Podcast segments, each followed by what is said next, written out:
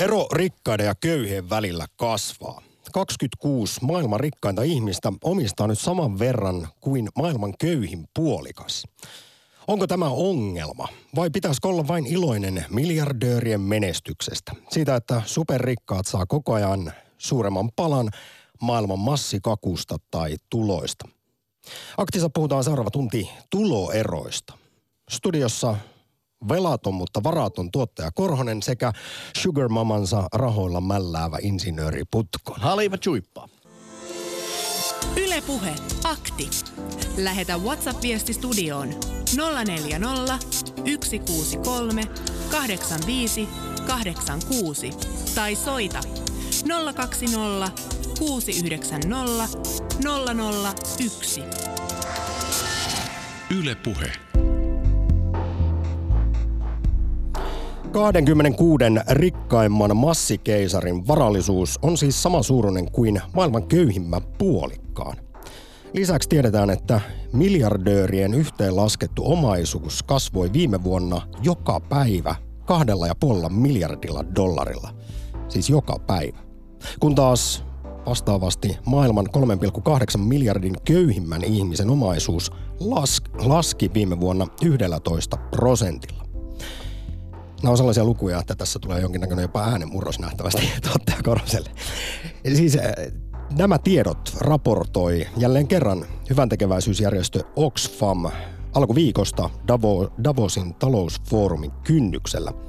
Samalla kyseinen järjestö vaati veronkorotuksia rikkaille. Mutta mitä mieltä sinä olet arvon kuulija?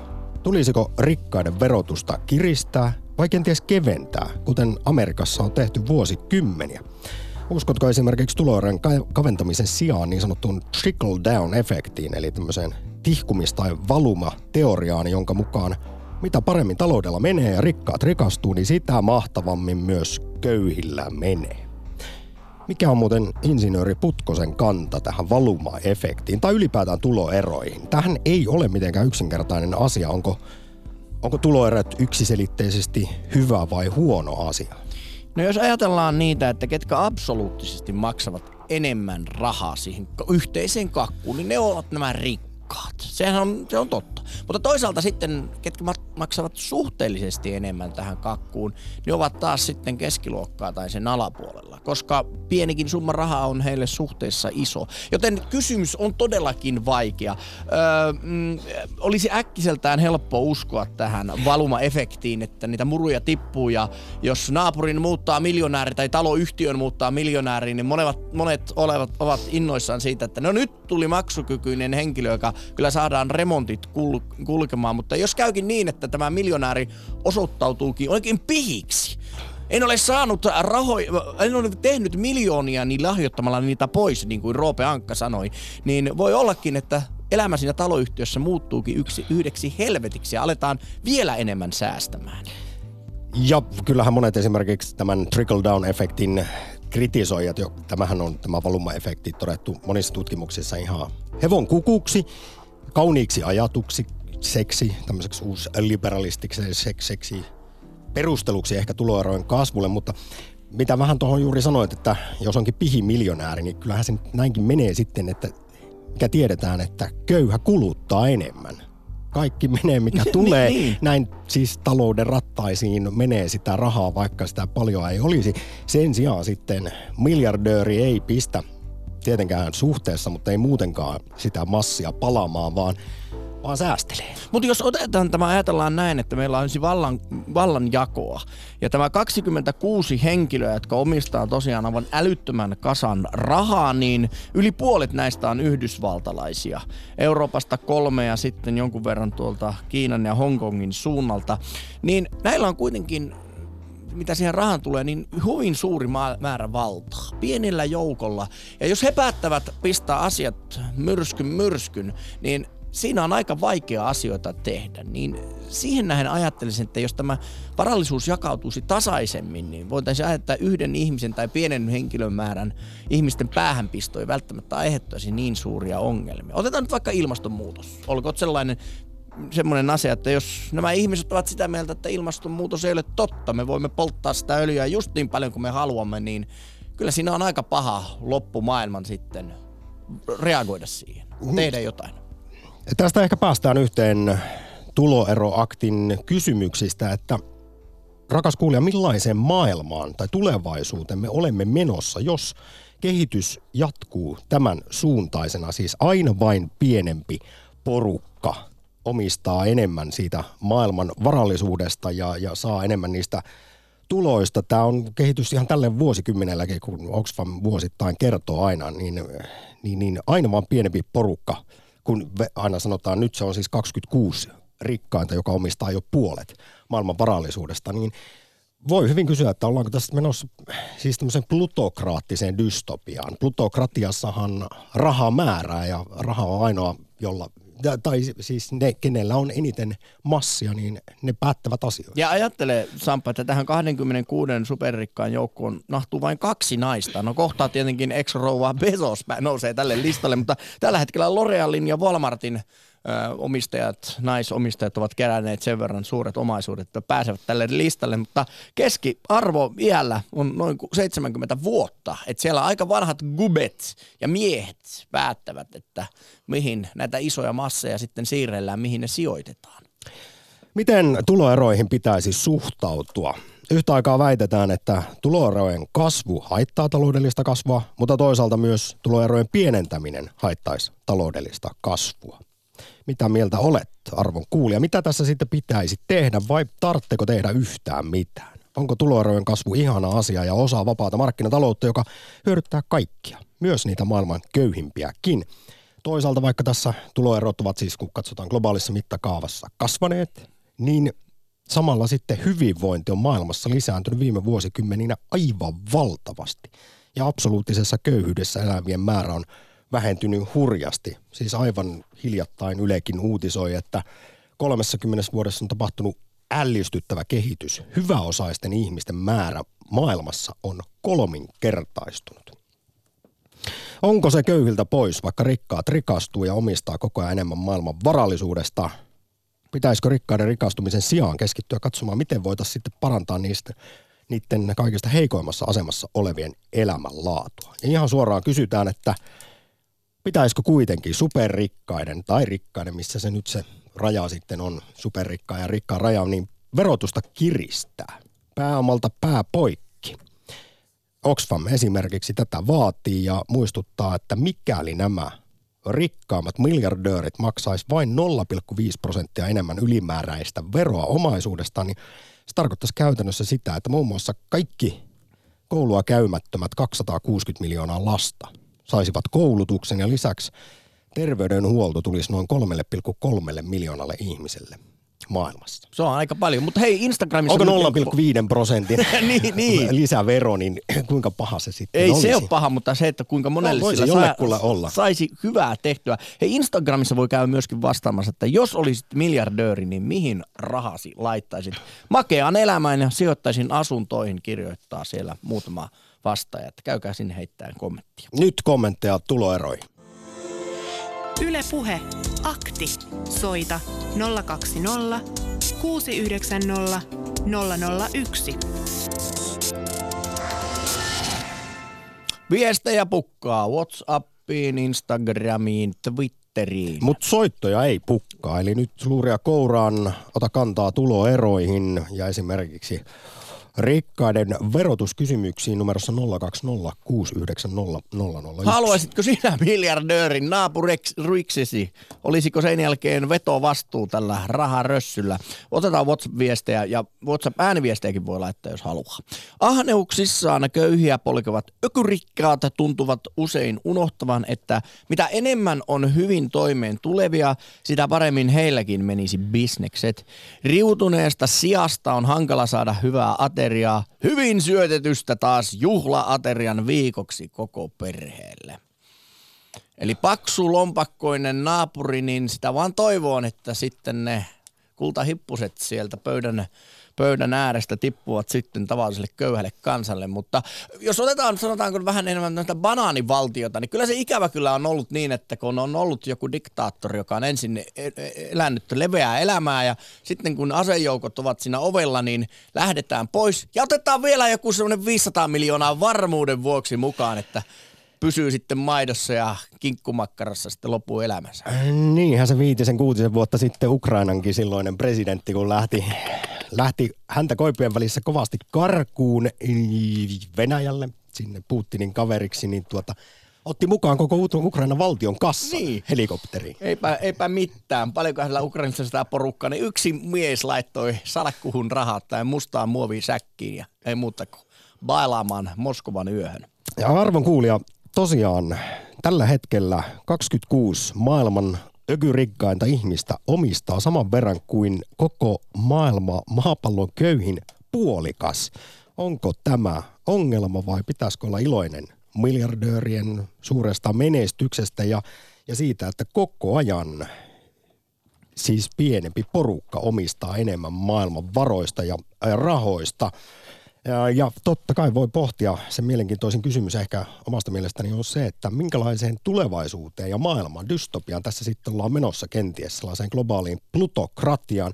Esimerkiksi professori Heikki Hiilamo on, on todennut, että tavallaan tuloerojen kasvu ruokkii tuloerojen kasvua ja se tarkoittaa sitten sitä, että vahvassa asemassa olevat pystyy entistä vaan paremmin valvomaan koko ajan omia etujaan ja luomaan omia sääntöjään ja kyllä nyt kun muistelen näitä paratiisin papereita, joita paljasteltiin miljoonittain toissa syksynä, niin oliko se nyt niin, että siis kun sinnehän niitä varoja pistetään, Suomestakin menee tämmöisen aggressiivisen verosuunnittelun takia 500 500 miljoonaa euroa vuodessa aivan muualle, näin kertoo Finwatch, kun tähän meidän kansantalouteen, niin siis maailman veroparatiisivaroista niin 80 prosenttia, maailman rikkain 0,1 prosenttia omistaa 80 prosenttia niistä mm. biljoonista, joita sinne on sörkitty. Ja täytyy muuten hei muistaa se, että tämä 26 rikkaamman ihmisen varallisuus, niin joka päivä se kasvaa 2,5 miljardilla dollarilla. Niin se on joka päivä et se generoi, et se generoi tommosen määrän joka päivä tota fyffeä.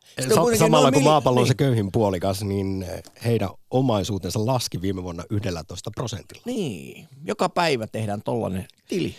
Ei Tampereella. Arni, tervehdys. Ter- päivää, hyvää päivää. Kuinka miljardööri olet? Hyvin vähän. Erittäin vähän. No jos tota... olisit miljardööri, niin Oxfam on vaatinut nyt hallitukselta veronkorotuksia rikkaille, niin kuinka paljon suivaantuisit siitä tai tämmöisestä Oxfamin painotuksesta, että pitäisi 0,5 prosenttia esimerkiksi maksaa enemmän veroa, niin sillä, sillä tota kouluttaisi kaikki 260 miljoonaa lasta, jotka ei pääse tällä hetkellä kouluun maailmassa? No niin, että jos olisi itse miljardööri, niin sitten on vaikea sanoa. Kun tota, Olisitko valmis jo, nostamaan siis veroprosenttia 0,5? Öö, toki tällä hetkellä vaikka enemmänkin. Olen miettinyt sitä, että jos vaikka voittaisin rahaa lotossa paljon tai muuta, niin voisin kyllä niin kuin lahjoittaa sitä suorilta ison osan jonnekin. Vai Mutta, muuttaisiko tota, rahaa sinun aivojasi ja ajatusmaailmaasi, kuten tutkimusten mukaan vähän niin käy?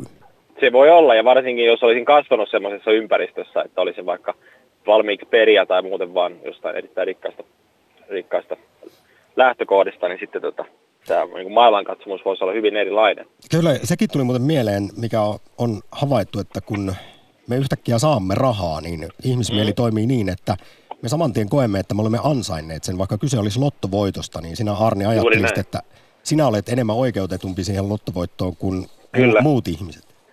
En tiedä, ehkä tuntuu, että itse ehkä posi jonkinnäköistä huonoa omatuntoa jopa lottovoitosta, mutta tota, Ehkä se, mikä, mikä piti sanoa tuosta, että en ole itse nähnyt silleen tuloeroja niin kuin itsessään ikinä ongelmana, kunhan kaikille suodaan niin kuin tasavertaiset edellytykset ja jonkinlainen niin kuin hyvä tämmöinen perustoimeentulo, mutta että se ongelma tulee lähinnä siitä, jos sillä rahalla sitten tosiaan voi ostaa tosiasiallista valtaa, tai jos sillä voi ostaa vaikka lapsilleen paremman koulutuksen kuin vähävaraisemmilla perheillä tai paremman terveydenhuolta ja muuta vastaavaa. Että se, että jos toisella, toinen pystyy ostamaan siellä niin tällaisia lähinnä materialistisia hankintoja, että isompi talo, uudempi auto, näin poispäin, niin se nyt, niin kuin sitä mä en näe ongelmana, vaan se, että jos tosiaan sillä, jos se, jos se mahdollistaa sitten tämmöisen niin kuin, tota, ohituskaistaan kaikessa muussakin yhteiskunnallisessa toiminnassa. Niin siitä no onko, se, onko se sun mielestä Arni köyhiltä pois, jos rikkaat rikastuu niin kuin koko ajan vuosi vuodelta enemmän ja enemmän?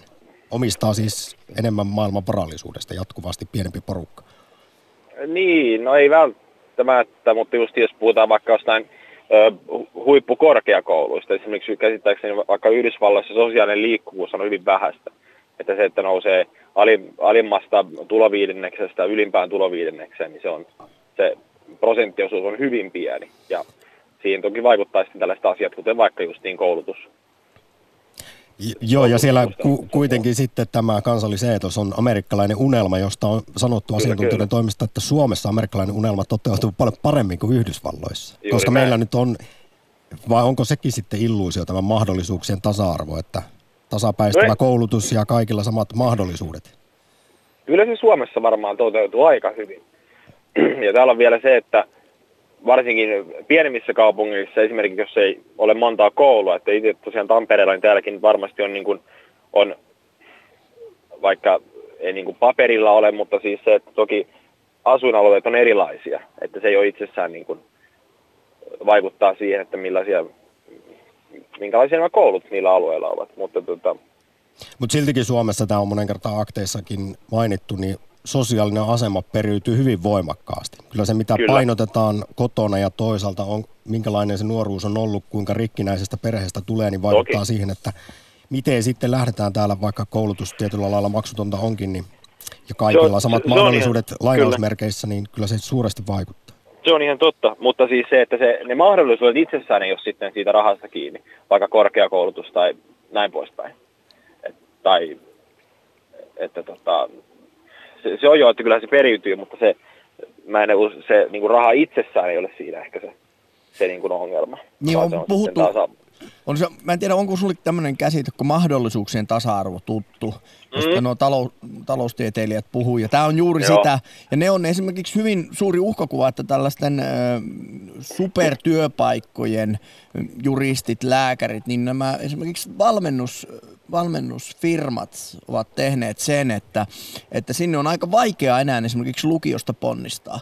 Ne kokeet on mm. joutunut vaikeuttaa niin paljon, koska nämä valmennusfirmat on tullut sinne ja ne maksaa semmoista seitsemää tonnia esimerkiksi, niin kyllä se kar- karsii aika paljon sitä porukkaa pois. Että Jenkeillä on käytössä tämä stipendisysteemi ja, ja musta tuntuu, että se olisi niin kuin, alkaisi olla tietynlaisten niin kuin ammattien niin kuin arkku, aikamoisia nauloja, jos me mentäisiin joko stipendisysteemiin tai sitten siihen, että aidosti sinne ei voi päästä ilman niitä valmennuskursseja.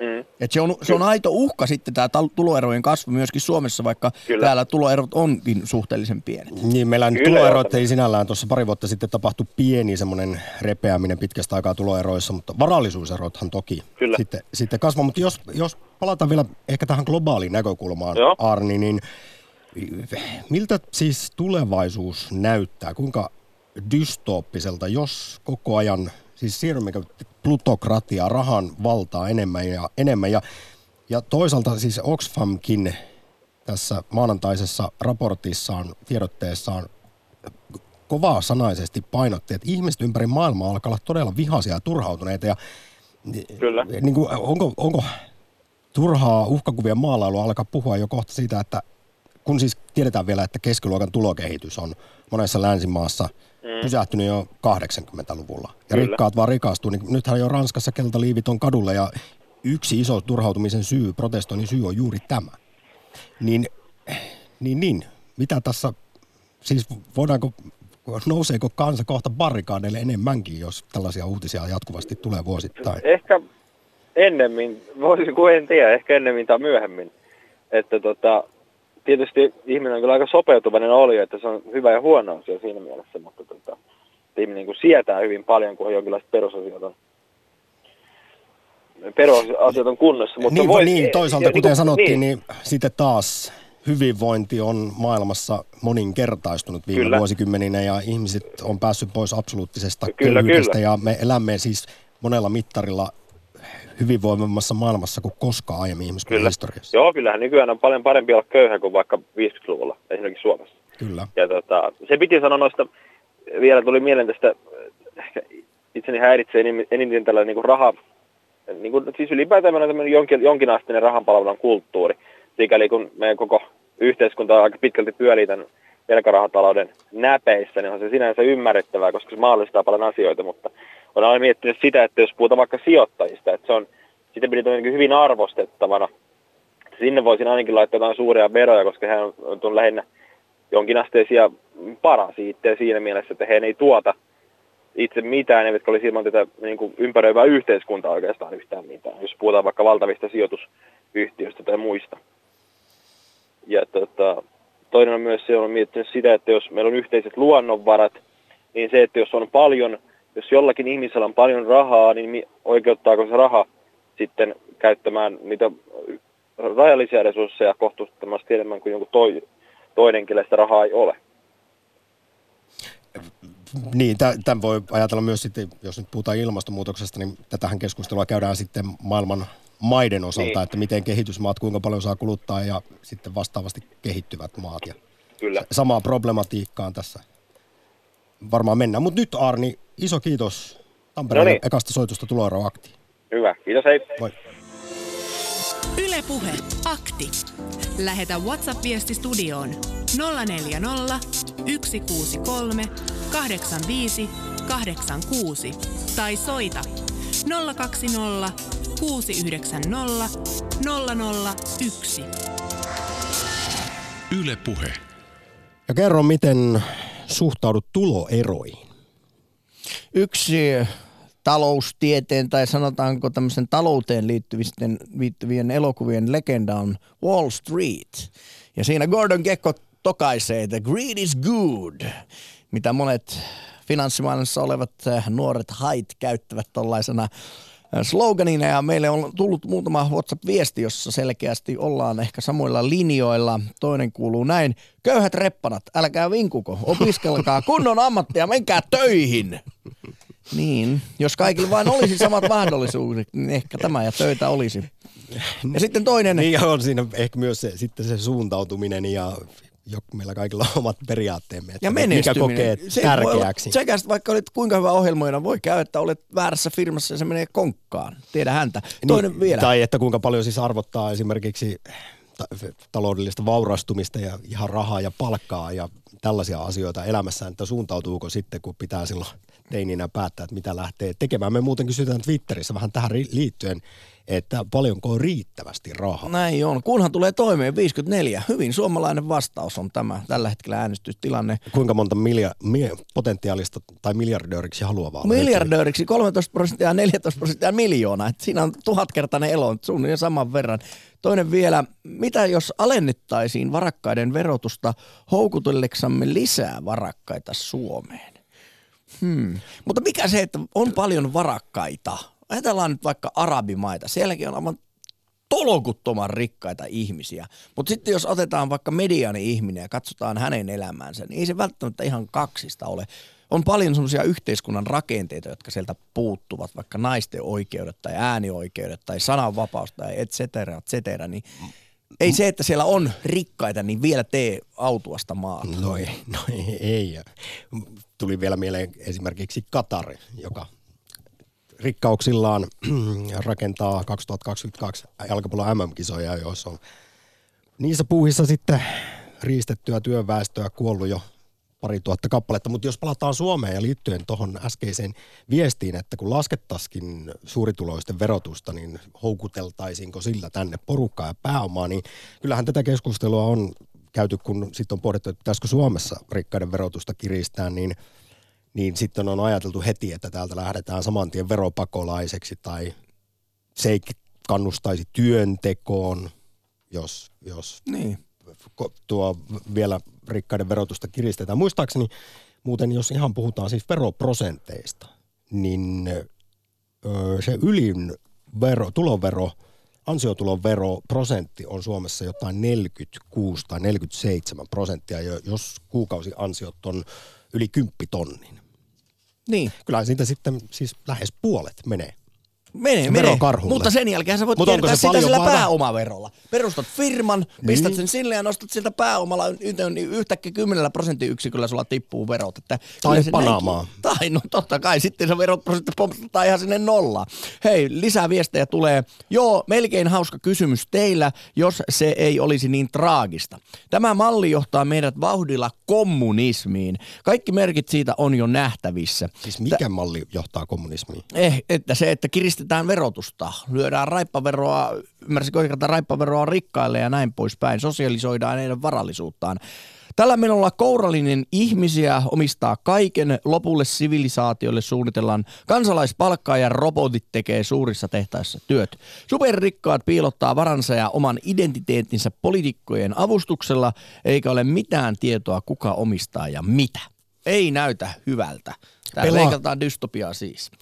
Ja eletäänkö me jo sellaisessa? Pelaavatko superrikkaat ihan omilla säännöillään? Jälleen viittaa näihin paratiisin papereihin, että kuinka, siis nyt harmi kun en löytänyt sitä tietoa, että montako tuhatta biljoonaa siellä on siis veroparatiiseissa rahaa. Ja tosiaan tämä 0,1 prosenttia rikkaimmista omistaa 80 prosenttia kaikista niistä varoista. Mun, siellä- mun mielestä se kysymys, että pelaako rikkaat omilla säännöillään, niin ei enää edes relevantti, kun ne pelaa. Se on jo siis todistettu. Pelkästään Panaman paperit sen osoittaa. Ja niin kun, äh, pakko nostaa hattua esimerkiksi Bill Gatesille, joka on perustanut tämän foundationin, Bill ja Melinda Gates Foundation, jotka esimerkiksi nuorten lukemista tukevat Ja ympäri, maa, ympäri maailmaa. Ja jos ei, pitäisikö ajatella niin, että jos ei lyödä suoraa verotusta, että se raha menee sitten jonnekin valtion loputtomaan kassaan, vaan niin, että tietyllä tavalla tietyn omaisuuden jälkeen pakotettaisiin, että pitää perustaa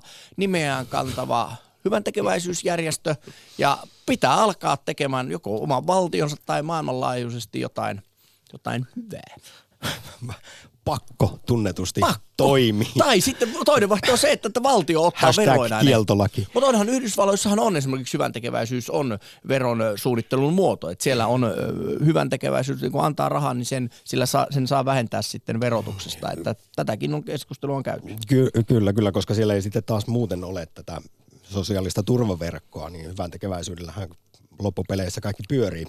Siis, Mutta silloinhan valta lisääntyy edelleen näille miljardööreille, kun se ovat päättää, että mihin hyvän tekeväisyyshommiin näitä rahojaan laitetaan. Jenkkilään liittyen ja päivän aiheeseen, eli tuloeroihin, niin Amerikassa se rikkain prosentti, yksi prosentti, saa viidenneksen kaikista tuloista. Ja jos nyt mietitään, kuinka tietyllä lailla hyvin Suomessa asiat on, niin täällä tuo suurituloisin prosentti saa vain 5,7 prosenttia Niin, noin tuloista, viid- 20 osa. kun Jenkeissä se on viidennes. Ja kyllähän, niin kuin jos tätä sanotaan, että meillä on tämä mahdollisuuksien tasa-arvo ja Suomessa toteutuu paremmin tämä amerikkalainen unelma, jota, jonka he ovat muuten vaikka kaikki pisteet siitä, että brändänneet aivan äärimmäisen hyvin. Mutta nyt kun miettii, että sinne taas miljoonia ihmisiä on tulossa ja Mr. D- Trump on rakentamassa sinne muuria, että onko tämä brändäys mennyt jopa pikkuisen yli, että olisiko nyt niin, että kannattaisi tehdä sitä vielä vähän niin kuin epähoukuttelevamman, että sinne jengi ei haluaisi. Tiedä ääntä. Ylepuhe akti. Lähetä WhatsApp-viesti studioon 040 163 85 86 tai soita 020 690 001. Yle Puhe. Maunulassa on Juhani. Päivä. No, terve. No niin, Pitääkö taas- tuloeroja kaventaa vai kasvattaa? Onko ne hyvä vai huono asia? Ah, tuloerot, ikuinen ongelma, jota ihan aina on tota, pohdittu tästä. Ja sitten kun ne kasvaa tarpeeksi isoksi, niin, niin vallankumous tulee. Että kyllä ympäri maailmaa jatkuvasti tästä asiasta käydään kovaa keskustelua. Että seuratkaa vaan, mitä Venezuelassa tapahtuu nyt. Niin Ja edelleen ihan Ranskassa.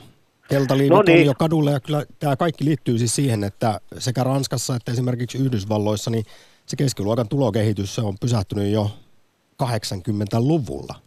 Ainoastaan äh, rikkaat rikastuu, niin Oxfamkin tässä nyt sitten varoitti maanantaina, että ihmiset ympäri maailmaa alkaa olla hemmetin turhautuneita ja vihaisia. Ja sitten kun lähdetään kaduille, niin vai onko se nyt liiottelua sitten puhua jostain vallankumouksesta, että sellainen voisi olla Ei se ole ollenkaan. Kyllä, kyllä niitä vaan tapahtuu ja mä, mä just tästä Venezuelasta vaan on huolissani se, että kun siellä on nyt äh, tota, puhemies tota, julistanut itsensä presidentiksi ja, ja sitten se Mad- Maduro on kuitenkin ikään kuin laittomasti valittu presidentiksi, niin armeija on paljon va- vartijana siinä, että tuleeko siitä verinen vallankumous vai ei. Mutta, mutta oikeastaan mä soitin sitä varten, että Suomessa on nyt tämä tilanne, että nyt tulee vaalit ja meillä on nyt tämä sote-asia nyt niin, niin herkällä liipasimella, että on yhden äänen varassa se. Mutta eikö ne, tekisi mieli sanoa, Kirro sanoa, että eikö ne helkkari ymmärrä sitä asiaa, että, että tämä terveydenhoito on niin oleellisesti yksi perusasioita, mitä ihmisissä on, ihmisillä on, että siitä kaikilla pitää olla se terveydenhoito ja se julkinen terveydenhoitoasia on niin jumalattoman tärkeä asia, että sitä ei mille, millekään tota, tuommoiselle rahavallalle saa antaa sitä mahdollisuutta. Että... Mutta etkö sä usko Juhani, että tässä poliitikot sitten, jotka tietysti sote-soppaa on hämmennetty jo 90-luvulta asti, on yritetty tätä suurta uudistusta tehdä tai miettiä ainakin, miten se voidaan toteuttaa, jotta tulevaisuudessakin suomalaisilla olisi terveydenhoito ja palvelut, niin, niin, niin etkö usko, että tässä ollaan vilpittömästi kansan hyvinvointia ajamassa? En usko. Mä en usko sitä. Mä uskon sitä, että nämä yksityiset terveysfirmat, niin, niin tota, ne haluaa päästä osingolle, koska ne saa ilmasta rahaa, kun valtio antaa siihen sitten verorahoja. Et niitä kiinnostaa tämä äärettömän paljon. Ja jos nyt sössitään ja hoidetaan huonosti se asia, niin voi Juman kautta. Mä, mä, meillä on aika hyvä tämä terveydenhoitohomma. Mikä ihmeen takia me ruvetaan hyvää systeemiä niin kuin rikkomaan. No, ja sama, niin. niin no, tämä on siis, nämä puolueet on tehnyt tämmöisen uskomattoman lehmänkaupan tässä asiassa, että maakunta sulle ja mulle valinnan tämmöinen vapaus. No, mutta mehän tähän. uskotaan, jos ajatellaan, että meillä on kapitalismi, meillä on markkinatalous, jotenkin mukaan markkinatalous ei ole koskaan väärässä, niin ajatellaan niin, että kun markkinatalous ottaa tämän lempeän huomaansa suomalaisen – terveydenhuollon, niin saadaan säästöjä aikaan ja nämä ylimääräiset varat sitten voidaan käyttää vaikka investointeihin ja tuotekehitykseen. En tiedä, tämä kai tässä on niin kuin ajatuksena. No ei, se, mutta se, se ajatus menee harhaan. Jos te seuraatte amerikkalaista terveydenhoitosysteemiä, niin se on yksi maailman huonoimpia. Se on totta, mutta niitä onkin se 400 miljoonaa, että meitä on se no, mutta kyllä siellä, ja siellä, miljoonaa. siellä lääkärit rikastuu ja muuta, ja monet lääkärit on sanonut, että ei he halua sitä systeemiä. Heillä on, heillä on Hippokraatteen vala, ja ne haluaa, tota, että kaikille ihmisille annetaan hoito samalla lailla. Ja että, että tota, tämä huipputeknologia, mikä Suomessakin on sairaanhoidossa, että se pysyy julkisessa käsissä. Ja että tässä mennään koko ajan niin kuin ihan sillä veitsen kädellä, että putoako se sinne, että rupeako yhtäkkiä tämä rahavalta puhumaan myös terveydenhuollossa niin paljon. Ja kyllähän se Yhdysvalloissa toki, toki puhuu ja siellä on kymmenet miljoonat ilman terveydenhuoltoa ja sitä terveysvakuutusta. Ja, ja sitten on näinkin sanottu, että vaikka olisit ihan keskituloinen ihminen, niin kun vakavasti sairastut, niin se on sitten kyllä henkilökohtainen konkurssi. Niin, on... siellä ei pidetä ihmisistä, sillä yhteiskunta ei pidä huolta, koska siellä Amerikassa on se, että sinun on itse pidettävä itsestäsi huolta ja hoidettava se. Sitten mä olin tuolla pari vuotta siellä New Yorkissa ja kattelin siellä kadulla ihmiset asuu semmoisissa pahvi, pahvilaatikoissa ja muissa ja ihmiset on tietenkin, kun on hirveän uskovaisia ja muuta, niin ne käy antamassa kahvia ja antamassa jonkun sämpylä ja hampurilaisen ja sanoo, että toivottavasti voit hyvin, että voi olla, että mä oon huomenna samassa tilanteessa, kun joku firma menee nurin, että ei ole tulevaisuutta. Että ne, ne on niin kuin sillä lailla empaattisempia kuin suomalaiset, mutta se järjestelmä ei toimi. Yhteiskunta ei pidä huolta mm. loppuun asti. Jos sä kuolet kadulle, niin sä kuolet ja sanot, sori, sulle ei ollut vakuutusta. Mutta, mutta täällä me ei saada päästää asioita siihen. Me pitää, huolta, pitää huoli siitä, että, että tämä yhteiskunta pysyy, kaikilla pitää olla nämä perustarpeet. Hyvä, lämmin asunto, kunnollinen terveydenhoito ja työstä saat, pitää saada kohtuullisen hyvä palkka ja meillä on varaa siihen. Me ollaan maailman onnellisin kansa, me pidetään huolta ihmisistä, ei päästetä tätä yhteiskuntaa semmoiseksi se on ihan sama, millä niin. sitä kutsutaan. Sitä Jos on toisaalta Suomen sitä... tulevaisuutta tässä monessakin aktissa pohdittu sitten, että miten käy eläkepommien kanssa, joka sekin on kymmenen vuoden kuluttua tulo, tulo, tulossa ja kestävyysvajeet ja ynnä muut huoltosuhteen vinoutumiset ja näiden asioiden takia muun muassa sitä sote-uudistustakin kovasti tässä nyt väännetään. Mutta vielä hei päivän aiheeseen liittyen Juhani. Me lähdimme niin. liikkeelle tällä maanantaisella hyväntekeväisyysjärjestö Oxfamin raportilla, että 26 ihmistä – omistaa saman verran kuin maailman köyhin puolikas. Ja Oxfam myös vaatii kovasanaisesti, että näiden superrikkaiden verotusta tulisi hallitusten kiristää voimakkaasti, niin mitä mieltä siellä Maunulassa, Juhani, oot asiasta? Vai pitäisikö meidän superrikkaiden massikeisareiden miljardien sijasta miettiä juuri sitä, että miten parannettaisiin köyhin, köyhien oloja enemmänkin? No, Vai joo, kuinka paljon nämä linkittyy toisiinsa? No, se on niin valtava iso asia, että kun nykyään se ylikansallisia yrityksiä, firmoja maailmassa on, niin, niin tota, ihan niihin mikään yksittäinen valtio pääse millään kiinni. Että niitä siirrellään tytäryhtiöihin ja muita, niitä varoja ja veroparatiiseja ja muita. Siis sehän, sehän menee niin kuin aivan tajuttomasti vaivaa, että saataisiin ikään kuin niitä, niitä ihmisiä kiinni. Ne ei välttämättä ole tehnyt mitään rikollista edes. Ne vaan on osannut tota, hoitaa taloutensa niin hyvin, että, mutta jos Tehdä verosuunnittelua, on, joka on kyllä ihan laillista. No se on laillista, mutta onko se moraalisesti oikeeta, niin sitten oikein, niin se mun mielestä ei välttämättä ole. Ja sitten on tämä koulutusasia, kun tässä puhuitte siitä, että, että, tota, että on näitä valmennuskursseja ja muita.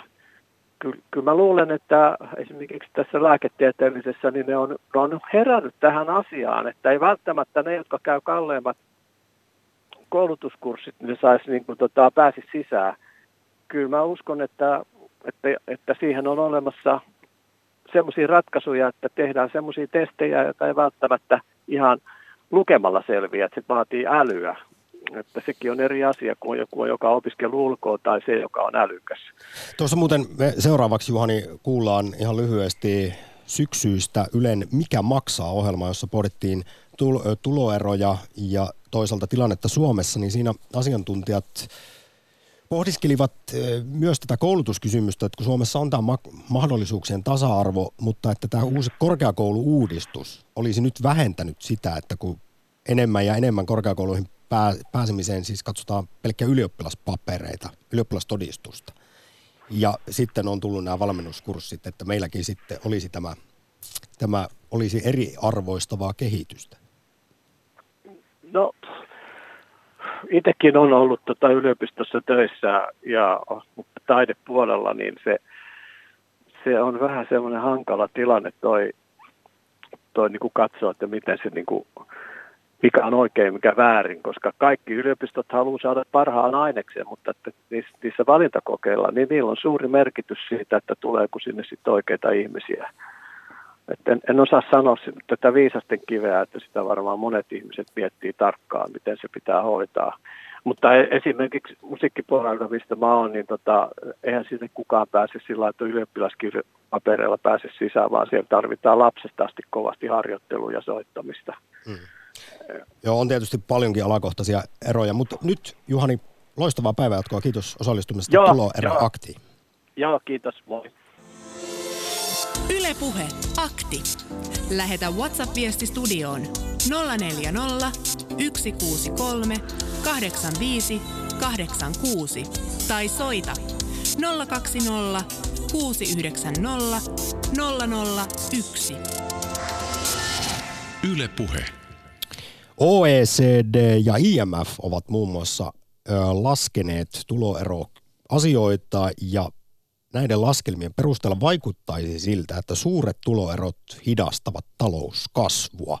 Keskeinen argumentti tässä on, ja, ja empiirisen todistusaineistoonkin viitaten, niin suurten tuloerojen maissa huono-osaisuus periytyy usein sukupolvelta toiselle, eikä täten mahdollisuuksien tasa-arvo toteudu.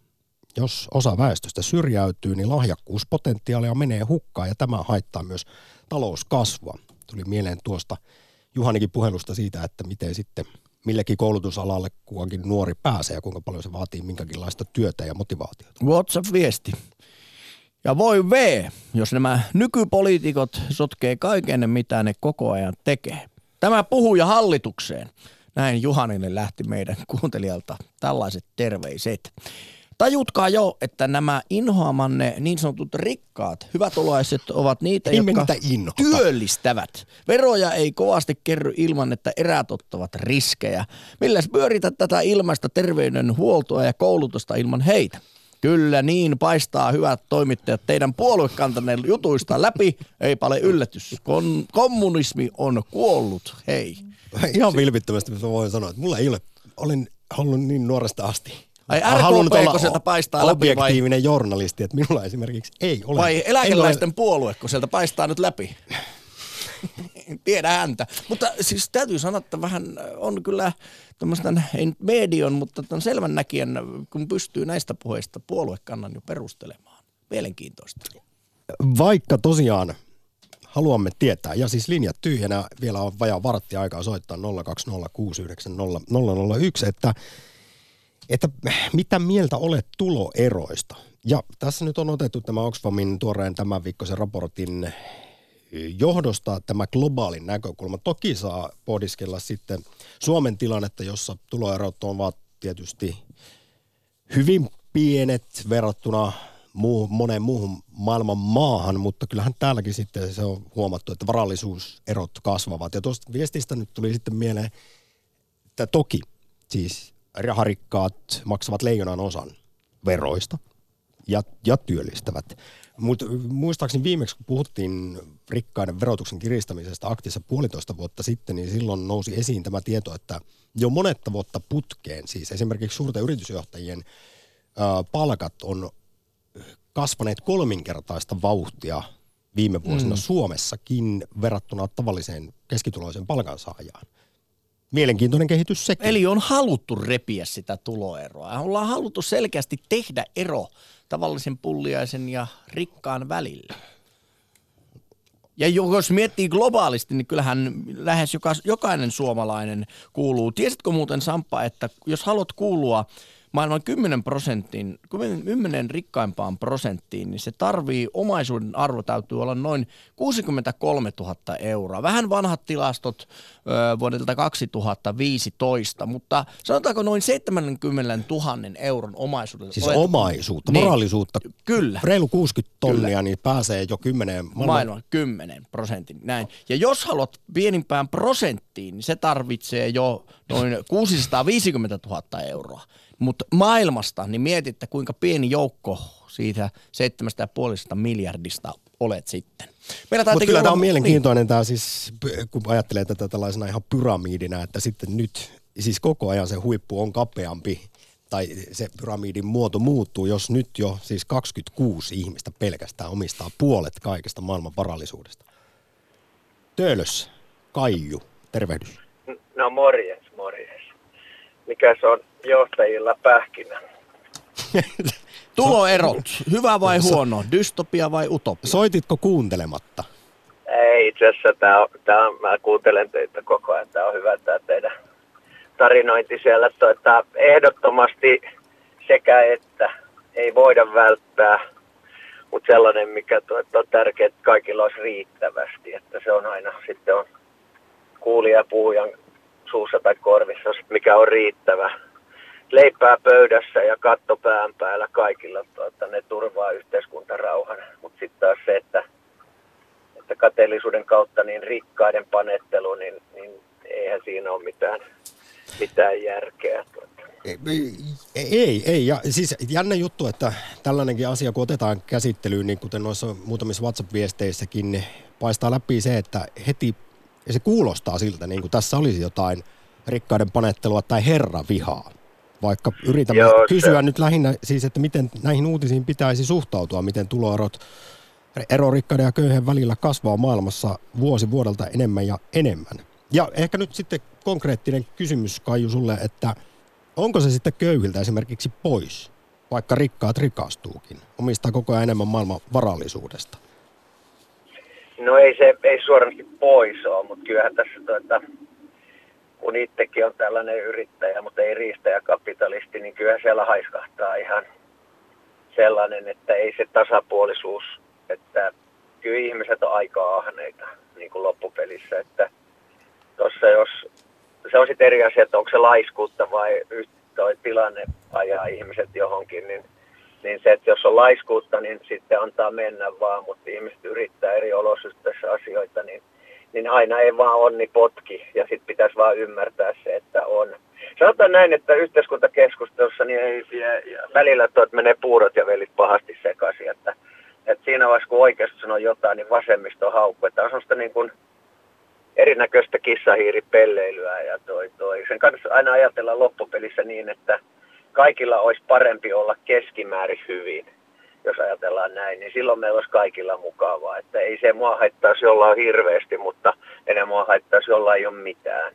Että, Ky- kyllä näin, ja, ja sekin on hyvä muistaa, että vaikka tässä tuloerot on kasvanut siis globaalissa mittakaavassa, niin kuten monta kertaa toitotettu, asiat on maailmassa monella mittarilla paremmin kuin koskaan ennen ihmiskunnan historiassa, ja tarkoittaa muun muassa sitä, miten hyvinvointi on moninkertaistunut maailmassa, ja tosiaan absoluuttisessa köyhyydessä eläviä ihmisiä on vähemmän kuin, siis heidän määränsä on vähentynyt paljon. Ihmisiä on päässyt nousemaan Joo. siis köyhyydestä siedettäviin olosuhteisiin ja jopa keskiluokkaan paljon enemmän kuin, ja hyvin nopeassa tahdissa kuin ennen. Juuri nämä, sanotaan nämä prosenttiosuudet välillä peleille, että se on sääli, että se muutama prosentti voi niin hirveän huonosti.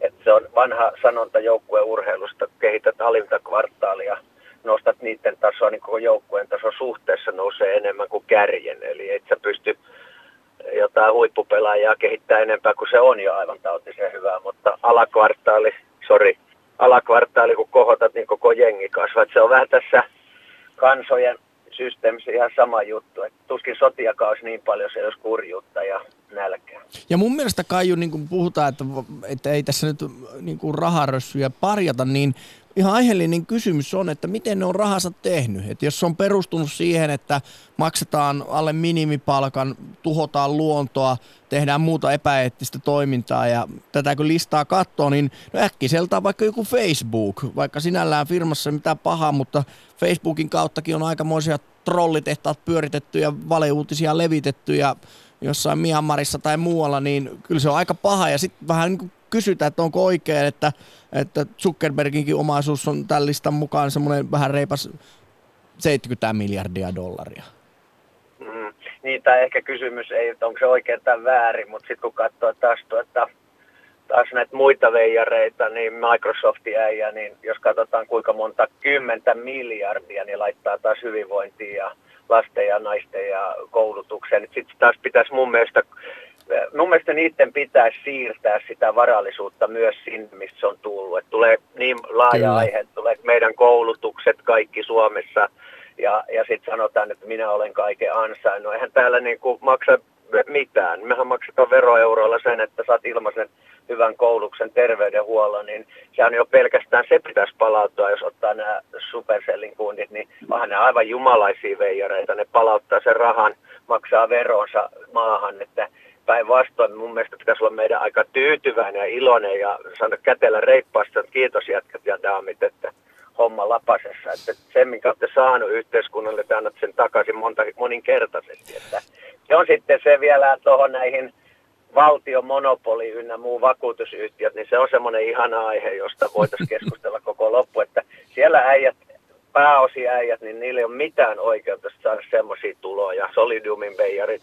Muutama osakekauppa tehdään vuodessa ja tuotetaan niin kuin kolmen prosentin nettotuotto ja sitten saadaan satojen tuhansien liksoja, niin siinä on sellainen alkot ja nämä muut monopoliyhtiöt, niin se on sellainen, sanotaan, että teidän Ylen toimittajien samalla logiikalla pitäisi saada niin kuin reilu kymppitonni. Hei, kuulostaa hyvältä teillä, teillä on kilpailua, koska te olette ainut, joka voi vähän luottaa.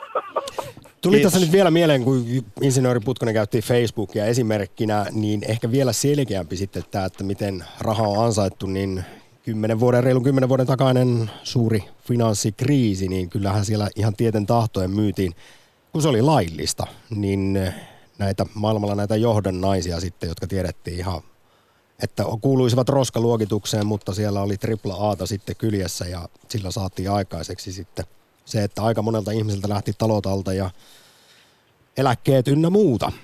Että, Kyllä, mutta, tuttui, tuttui juttu, että siellä rahaveijarit kusettaa tuot normaali kansa ja sinisilmäisenä seurataan sopulilailla.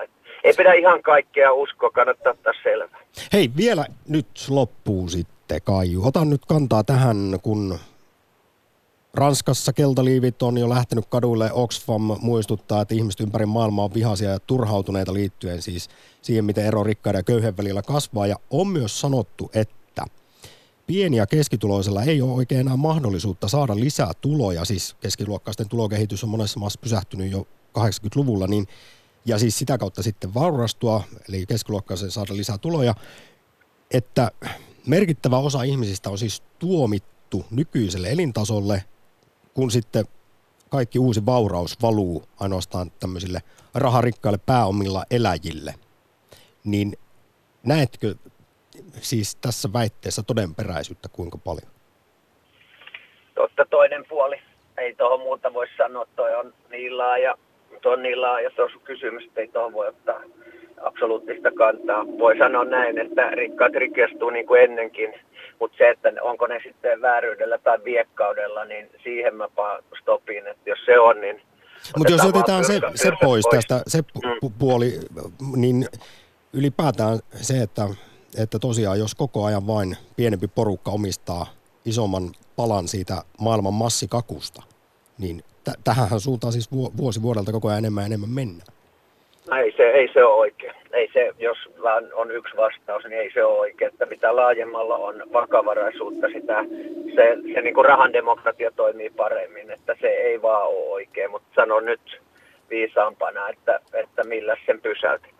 Hmm. Eli poli, poliittinen valta on valitettavasti korruptoitunut rahaan, että kun politiikka ja päätökset ei saisi olla rahasidonnaisia. Eli näin se vaan menee, kun katsotaan maailmantaloutta, että Jenkkeihin tulee, eihän siellä ole enää ollut köyhiä päättämässä ikinä, siis niin kauan kuin me ollaan eletty. Et siellä on senaattorit uppurikkaita ja 30 miljoonaa tuota dollaria vaalirahastoon, niin susta tulee todennäköisesti ainakin varapresidentti.